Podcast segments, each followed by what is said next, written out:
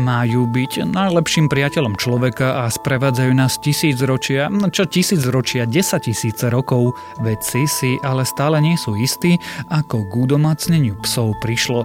Niektorí hovoria, že sa to stalo viackrát a na rôznych miestach. Nový výskum ale naznačuje, že z vlkov sa stali psi kedysi dávno na Sibíri.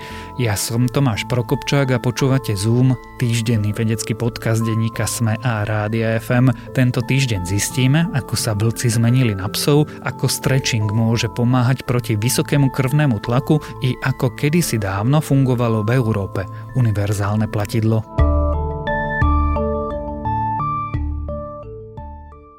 Už polhodinka stretchingu by mohla z dlhodobého hľadiska udržať vysoký krvný tlak pod kontrolou. Spojení s aerobným cvičením, napríklad behom, môže byť naťahovanie najlepším riešením, ako si zachovať zdravé srdce. Naznačuje to malá štúdia publikovaná v časopise Journal of Physical Activity and Health. Porovnávali v nej veci účinky stretchingu a rýchlej chôdze na krvný tlak.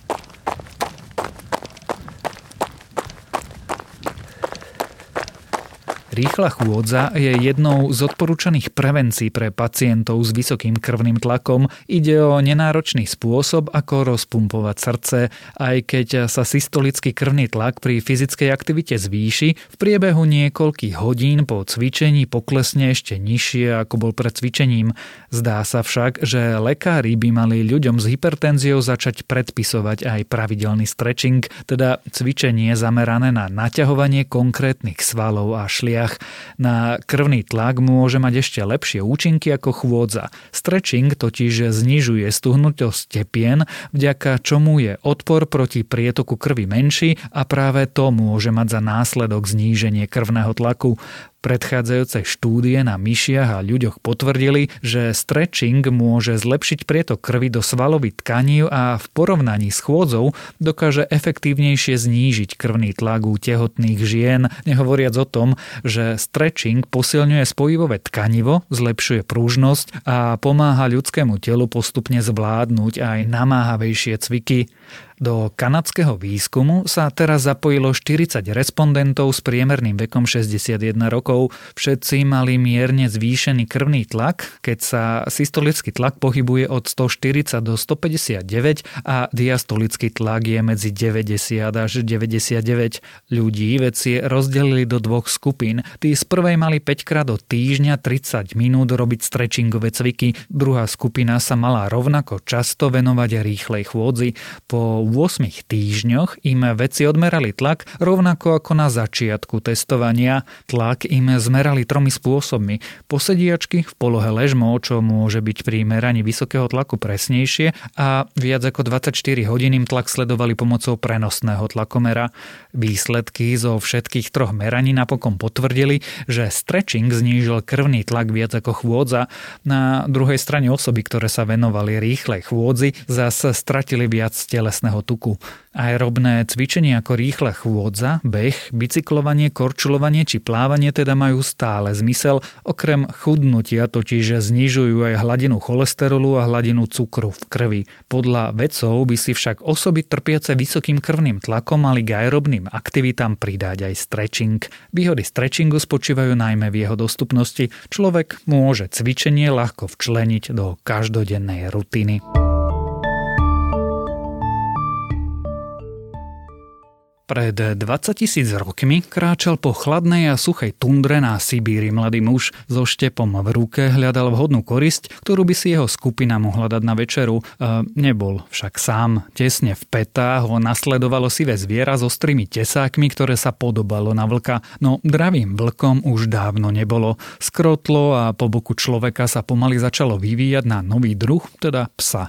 Takýto scenár naznačuje výsledky nového výskumu vo vedeckom časopise PNAS čas. Vedci sa v ňom rozhodli definitívne odpovedať na otázku, kde presne ľudia skrotili psy.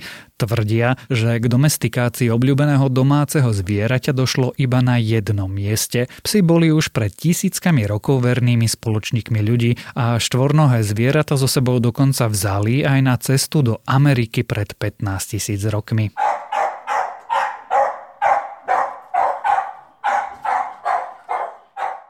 Doterajšie výskumy naznačovali, že k domestikácii psa mohlo dôjsť v Európe či v Číne alebo niekde medzi nimi. Niektorí dokonca zastávali myšlienku, že človek skrotil psa viackrát na rôznych miestach, no podľa nového výskumu sa zdá, že všetky psy majú jeden pôvod. Siaha do dôb, keď bola zem o mnoho chladnejšia ako dnes. Ľudia skrotili vlka dravého zrejme na Sibíri. Pred zhruba 23 tisíc rokmi ku koncu poslednej doby ľadovej začalo na Zemi posledné ľadovcové maximum. Ľad pokrýval väčšinu Severnej Ameriky, Severnej Európy a Ázie a výrazne ovplyvňoval celosvetovú klímu. Na Zemi vládli suchá, rozširovali sa púšte a boli veľmi nízke hladiny morí. Napriek zaľadneniu bola časť Sibíry pokrytá tundrami a stepmi. V údoliach riek rástli aj stromy. Práve drsné podmienky mohli priviesť ľudí a vlky bližšie k sebe. Drsné podmienky dávnym ľuďom nedovolovali pohnúť sa ďaleko z miesta, preto na jednom mieste žili tisícky rokov. O miesto sa delili práve s vlkom dravým, s ktorým sa často stretávali. Spájala ich spoločná korisť kone či mamuty, ktoré na Sibíri v tejto dobe žili. Vlci si asi všimli, že v okolí ľudí sa často vyskytuje vhodná potrava či zbytky. Vlky sa čoraz častejšie približovali k ľuďom a ich koristi. Tie najkrotkejšie pri ľuďoch zostali a sprevádzali ich aj pri love. Z nich sa nakoniec mohli vyvinúť psy, ktoré poznáme dnes.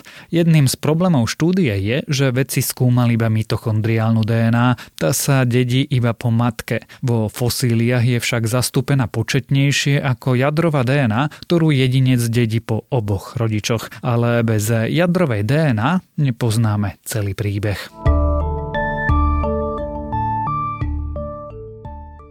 Jedným z prvých platidiel na území dnešnej Európy mohli byť jednoduché bronzové krúžky. Ľudia ich vyrobili pred viac ako 4000 rokmi. Tieto bronzové predmety nájdené v rôznych častiach kontinentu mali takmer jednotný tvar a hmotnosť. O ich využití pri platení špekulujú teraz autory štúdie zverejnenej vo vedeckom časopise PLOS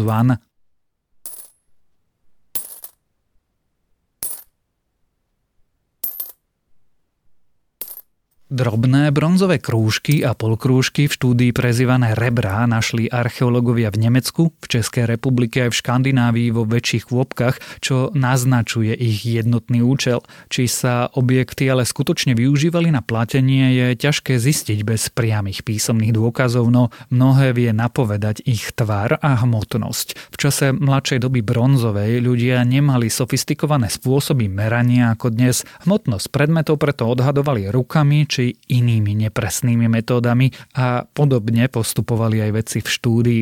Najskôr každý z 5000 nájdených bronzových predmetov, krúžkov, polkruhov a čepely sekery odvážili. Potom odhadovali, či by dané predmety od seba dokázal človek rozlíšiť iba tým, že by ich poťažkal v ruke.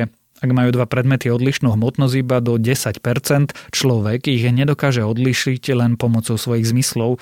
Najzaujímavejší vzorec sa ale ukázal práve pri bronzových krúžkoch. Takmer 70% z nich malo hmotnosť, ktorá by sa v ruke zdala úplne totožná ako krúžok s hmotnosťou takmer 200 gramov. Podobný, i keď slabší vzorec sa ukázal aj u polkruhov, u čepely už menej.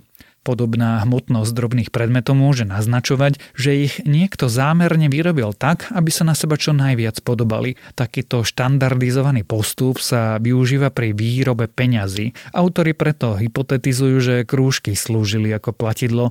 Podľa vedcov tak pripomínajú dnešné eurá. Tie tiež majú rôzne obrázky, no navzájom sú si rovnocenné.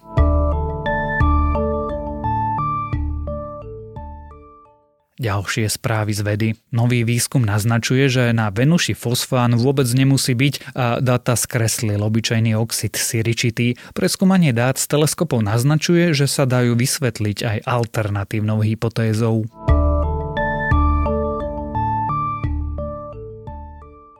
Alpským rastlinám hrozí vyhnutie a dôvodom je roztápanie sa ľadovcov. Výskum naznačuje, že ústupom snehu a ľadu síce dočasne vzrastie biodiverzita, no následne sa viaceré druhy stanú ohrozenými. Vodu na mesiaci by mohla pomáhať vytvárať naša vlastná planéta, vedci teraz prišli s hypotézou, že vodu na našej prírodzenej družici môže vytvárať magnetosféra Zeme. Dôvodom sú nabité častice, ktoré spôsobujú potrebné reakcie.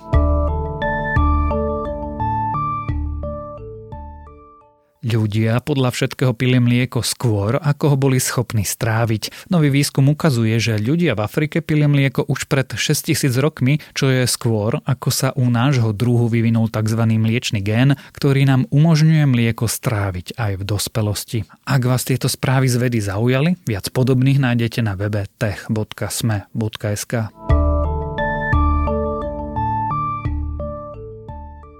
Počúvali ste Zoom, týždenný vedecký podcast denníka Sme a Rádia FM. Zoom nájdete aj vo vysielaní rána na fm vo vašich mobilných podcastových aplikáciách, na streamovacej službe Spotify alebo na adrese sme.sk lomka Zoom.